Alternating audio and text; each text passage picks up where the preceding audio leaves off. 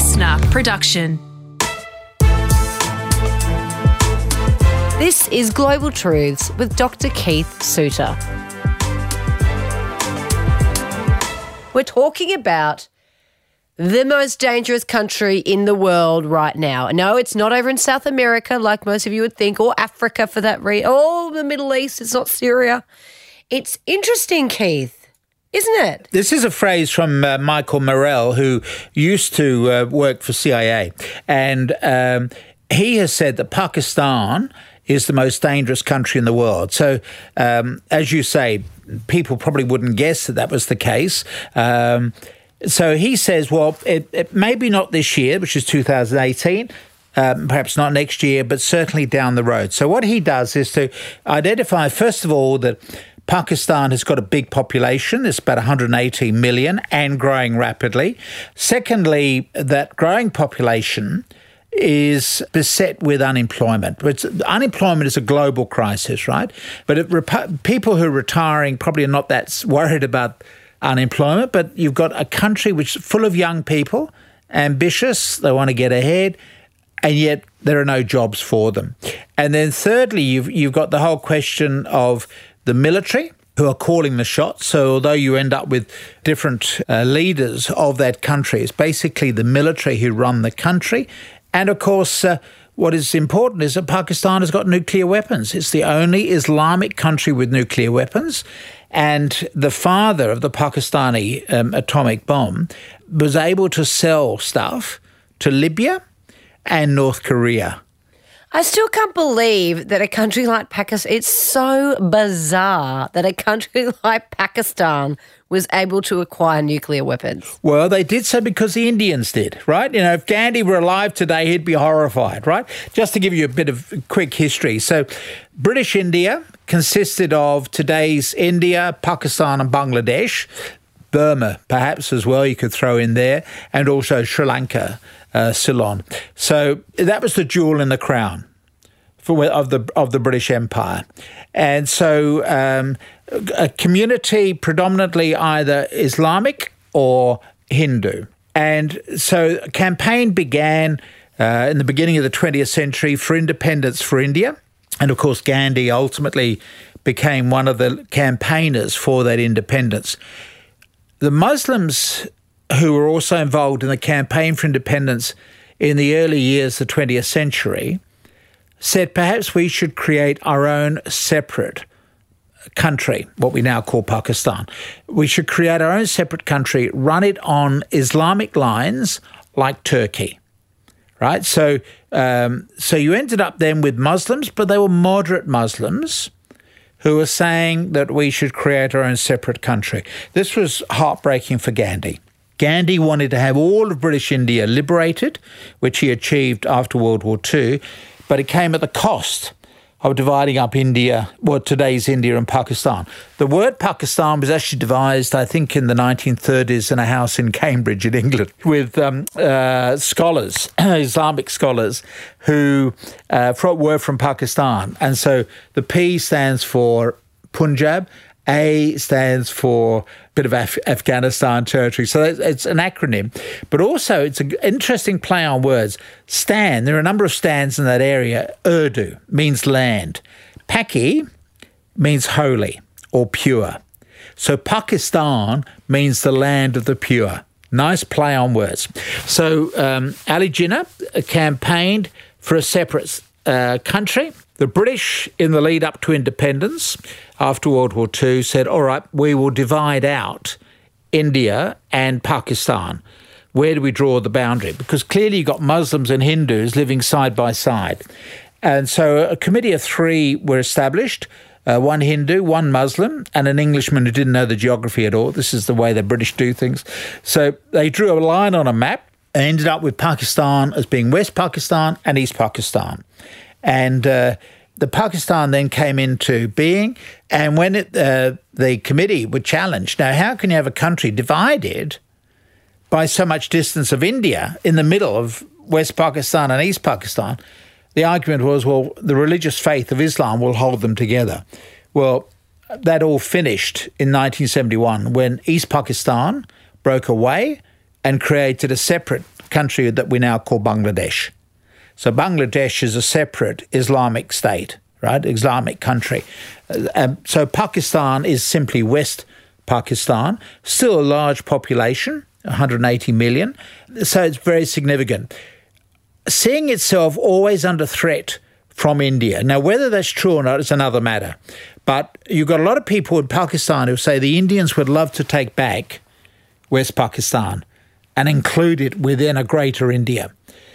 When India exploded its own nuclear bomb, the Pakistanis said, We've got to start building our own. And thus we end up with this nuclear arms race between these two dirt poor countries. It? So that was the, the uh, late 60s, early 70s. Right. So they then start their, their program of nuclear weapons.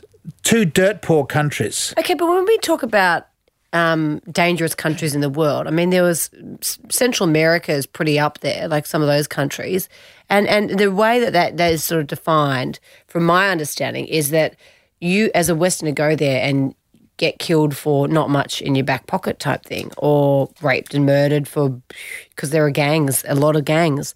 Mexico, well, I mean, it's only certain parts, but you know, that's the way it's sort of quantified. Whereas we, do we see that kind of level of petty crime yet in Pakistan, or are they preempting that?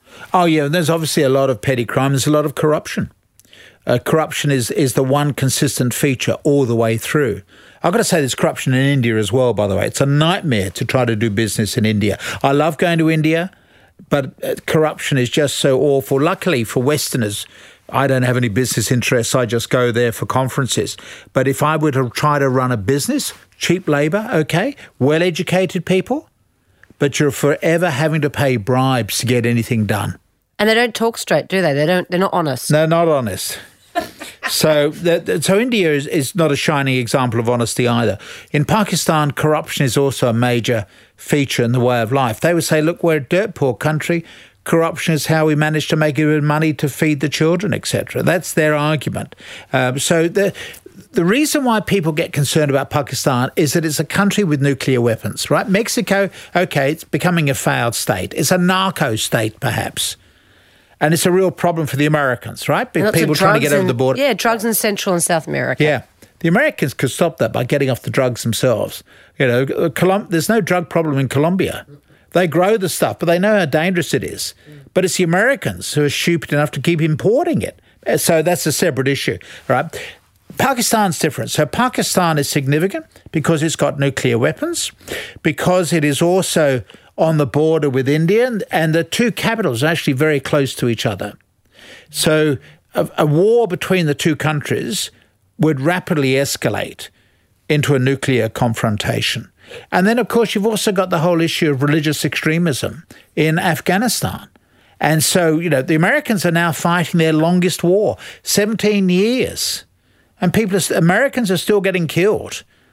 And we've had Australians deployed there as well. Tragically, also a waste of time. So, what makes Pakistan? Um, is there any element that's got to do with terrorism that makes it quite dangerous? Because we know that that's where Osama bin Laden was. We know that they have big strongholds there of extreme yeah. Islamic activity. So does that play into this whole? Absolutely. So it's very worrying because it is an Islamic fundamentalist society. There, there, but again, it's a, a tension. You you've got an emerging middle class who like education and want to see the country develop. And again, the, their example is that of Turkey. Remember, we're back to what Ali Jinnah was saying. Turkey, after World War One, got rid of the caliph became a secular Islamic society. So secular in that in their constitution doesn't say that you everyone has to be Islamic, and they don't run as long as they're an Islamic society, but everyone just happens to be Muslim. Well, many are, but not majority, all, right? Yeah. Many, um, and so Ataturk saw himself as the Martin Luther of the Islamic world, bringing about a reformation, um, and also seeing the military as the conscience of society. Ali Jinnah had a same point of view for Pakistan. In other words, Ali Jinnah um, I think used to drink alcohol, couldn't recite passages from the Quran. You know, he, he was a pretty moderate sort of Muslim, but he just simply said, look, we Muslims need to have our own identity, otherwise we're going to be overrun by Hindus. So that so he was using Islam just simply as a point of communication and identity, rather than being like you see with Saudi Arabia with the Wahhabis, right? They are your hardline people, right? In Pakistan, he was simply saying we want to be a modern Islamic state. Um, and that has continued. But you've also, and some of those young people today um, uh, uh, who are operating in Pakistan, they like to have you know, the, the Western way of life. But you've also got a fundamentalist streak within Pakistan society. And that is the worry that we've got. Uh, for example, when you had the dispute 30 years ago over um, a novel by um, an, an Islamic writer, you ended up with people getting murdered over a book which most people had not bothered to read. So this is the this is Salman Rushdie's novel. Mm. Um, so th- this is the tragedy that you you've got this fervent religious feeling, Islamic feeling, very different from other parts of the world. Perhaps you know, if you look at what we've got in Indonesia, most of the people there are very easygoing. Okay, they're Muslim, but they're easygoing. Whereas you've got within Pakistan this modern, pretty secular sort of society that Ataturk would have approved of if he'd been in Pakistan. But at the same time, you've got others who are saying, we've got to be strict on our Quran, we've got to follow the Quran, Sharia law, etc. Um, and so you, you have within Pakistan these different groupings. It makes governing this young society very difficult indeed.